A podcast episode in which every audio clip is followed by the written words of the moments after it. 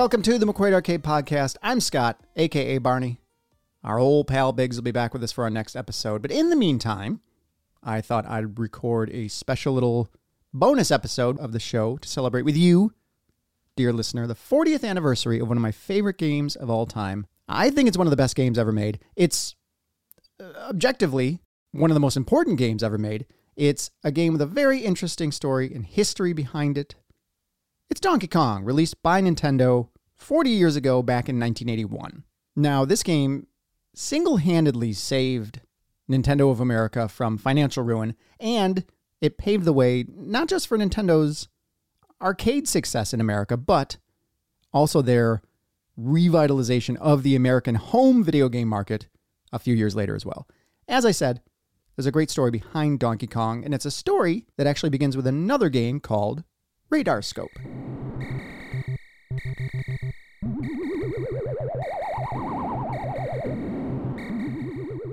Radar Scope was one of Nintendo's first real arcade hits in Japan. It wasn't a, a Donkey Kong sized blockbuster, but it did well enough in Japan that they figured it could be a great way to break into the American arcade market where other Japanese game companies were making money and Nintendo hadn't really been able to, to get a foothold here yet the way those other companies had. After a successful test run of the game, like a limited test run in Seattle, Minoru Arakawa, who was president of Nintendo of America, which was a very small, newly formed subsidiary of Nintendo, he had the parent company send 3,000 units of the game Radar Scope for American distribution. He went all in on Radar Scope. And unfortunately, partially because Nintendo of America's first office was in New York, those arcade cabinets took almost half a year to get to them by sea from Japan. And by the time Radarscope was actually ready to make its big official American debut in November of 1980, nobody cared anymore. Nobody cared about it.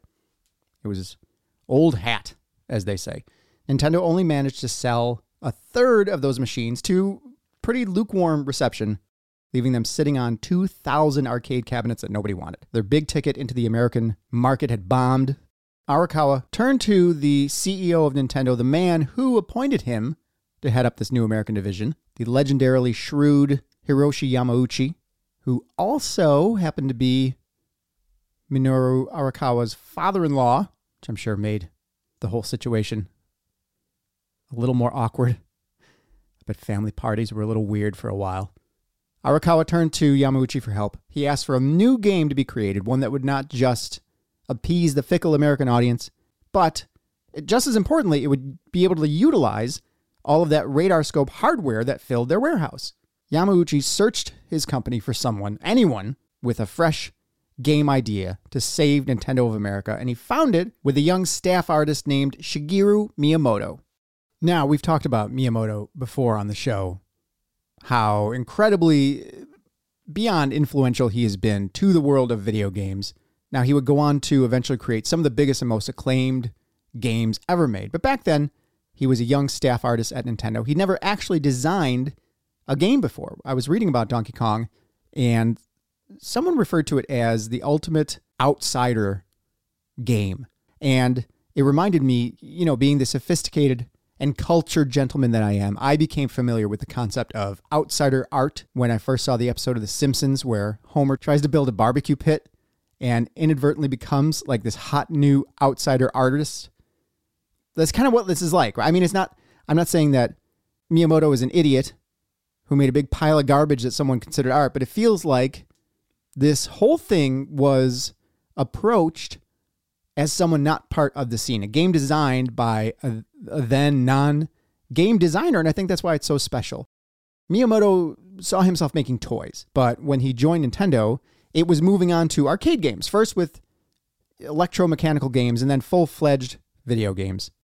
Now, as someone who had never created a game before and didn't really know anything about making one, he was supervised on Donkey Kong by veteran Nintendo engineer and designer Gunpei Yokoi, the amazing guy who invented the the D-pad. You know, every video game controller has the D-pad style cross pad.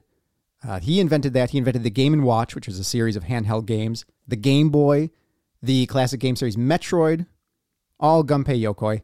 And it was Yokoi who actually brought Miyamoto's idea to Yamauchi, his idea for this new game. But the original star of that game was not originally a gorilla. It was, in fact, supposed to be a certain spinach loving sailor man.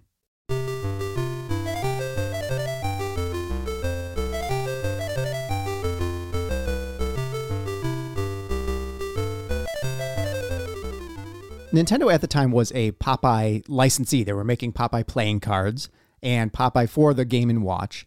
And that's what initially gave Miyamoto the idea to make a Popeye game. He had several ideas doodled out, and when Yamauchi needed a new game that was going to rescue Nintendo's hopes of finding success in America, Yokoi told him about Miyamoto's ideas, and one of them was approved. But it didn't work out, uh, not as originally planned. Sitting down to talk to Satoru Iwata, who became CEO of Nintendo after Yamauchi retired in 2002, Shigeru Miyamoto discussed with him Donkey Kong's origins as a Popeye game. Iwata says originally it, Donkey Kong, was going to be a Popeye game. And Miyamoto says, that's right. But while I can't recall exactly why it was, we were unable to use Popeye in that title. I really felt like the ladder had been pulled out from under us, so to speak. And then we thought, why not come up, with, come up with our own original character? So next, we began to flesh out the idea for a game based on the concept we had come up with. Apparently, he really liked the the love triangle angle of Popeye. Of course, in Popeye, we have Bluto, Popeye, and Olive Oyl. it was pretty easy conceptually to swap out all those characters for substitutes that Miyamoto came up with. Bluto, the antagonist, is Donkey Kong, the big gorilla. Olive Oyl became Pauline, and Popeye became Mario.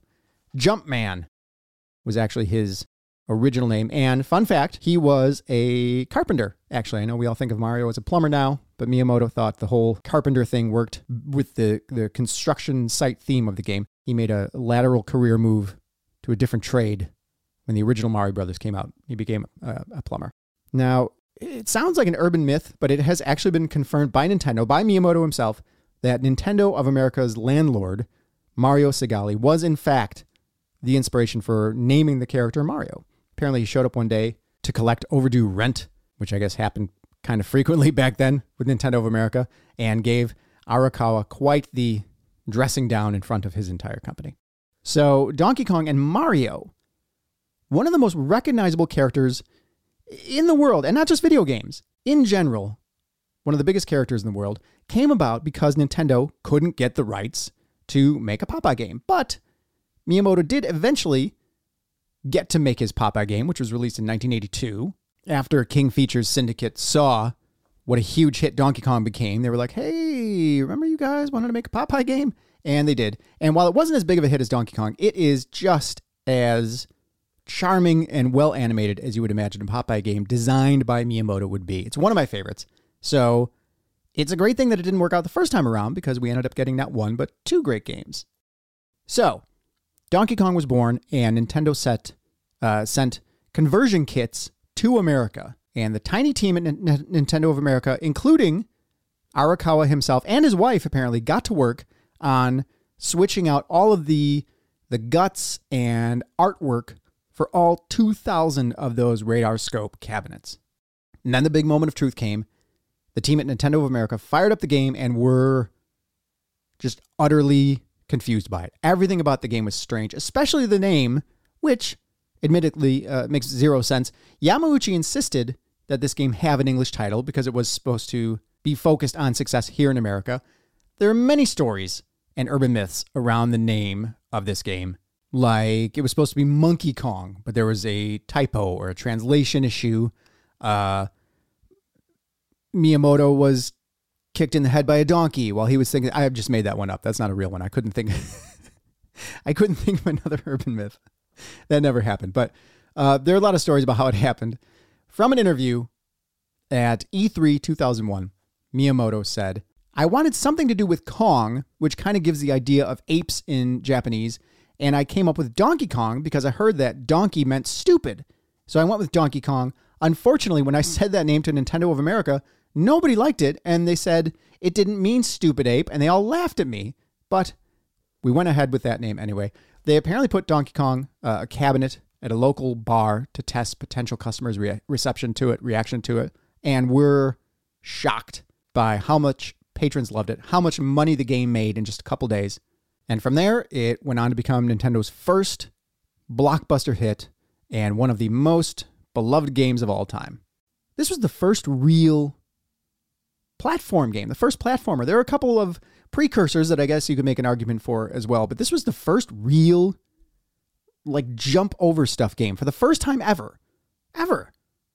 Players could make a little guy jump over obstacles and gaps. And maybe because it was dreamed up by a guy who loved cartoons, wanted to be a manga artist when he was a kid, but the game looked so different from anything else back then. It just had so much personality. Donkey Kong himself is so much more expressive than anything else we had seen. Miyamoto was the artist on this game, and his and his style is apparent just immediately. And this game had a story, cute little cutscenes where the story of the game kind of plays out. Pac-Man kind of did too, but these actually move the story along. It's just very clear that this game was conceptualized very differently than games normally were back then. As I mentioned at the top of the show, Donkey Kong not only brought Nintendo success in the arcades, but it truly paved the way for them to come swooping in and save the American home video game market a few years later. As we mentioned in our episode about the launch of the Nintendo Entertainment System from a while back, there basically was no home video game market in America. And had Nintendo of America not bounced back with Donkey Kong and earned Nintendo popularity in the States, they probably would have been done. They would have had to pull out. And who knows what that would have meant for the Nintendo Entertainment System. We got to see Howard Phillips speak a couple of years ago, and he was an early Nintendo of America employee and eventually became their spokesperson. He started out in their warehouse and got to be one of the first people to see and test out new stuff. And when we saw him, he told us about getting his hands on the NES, the Nintendo Entertainment System, or maybe it was its Japanese counterpart, the Famicom. I don't quite remember. But he talked about playing it for the first time, and the first thing he did was play Donkey Kong on it. And right away, he knew this machine was something special because the game looked virtually as good as the arcade version. And none of the many, many other versions out there of Donkey Kong were even close. But it was incredibly popular. It was on a bunch of different systems. It was a big success for Nintendo. It was so big and so successful, in fact, that Universal Studios decided in 1982 that they wanted a little piece of the pie. They contacted Nintendo claiming that Donkey Kong infringed on their King Kong copyright. They said that Nintendo had 48 hours to fork over every quarter they've ever made from Donkey Kong and destroy all their inventory Nintendo refused and Universal sued. They also went after companies that were licensees making Donkey Kong for other video game consoles or making other various Donkey Kong themed products. Now, some of these companies, including Atari, actually caved and paid Universal royalties. Nintendo discovered that not only did Universal not own the exclusive rights to King Kong, they knew they didn't. They actually fought to prove in another lawsuit that King Kong was, in fact, in the public domain. Nintendo won, and Universal's uh, attempted shakedown of Nintendo and their licensees ended up costing them almost $2 million in damages and attorney fees. There were a couple of direct sequels to the original game, and I think they're both great. Like the original, they were designed and directed by Miyamoto and produced by Gunpei Yokoi. In 1982, we got Donkey Kong Jr., Miyamoto wanted to do something different for the sequel and have it do- star Donkey Kong this time, but because of his size, you know, how big he was on the screen, he knew you couldn't really use him as a playable character. So we get the next best thing. We get to play as his son, Donkey Kong Jr., complete with a little gorilla diaper, and try to rescue his dad from Mario. It has a very different feel from the original, but it's definitely the same kind of game. Unlike the third game in the series, which I feel like most people don't even know exists it's so radically different from the first two. It's not it's no longer a platformer. It is a shooter.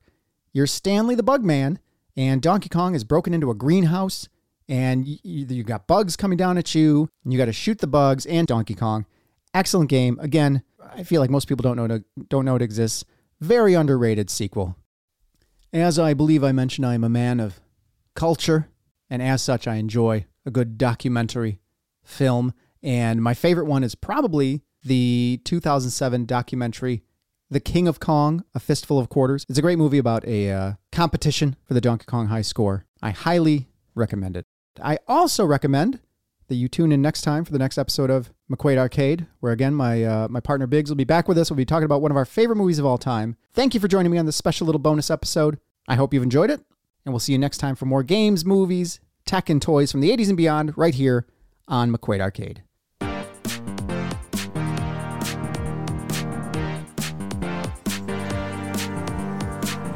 For more fun from the 80s and beyond, be sure to follow at McQuaid Arcade on social media and join our mailing list at our website, McQuaidArcade.com, for info on upcoming episodes, live appearances, and more.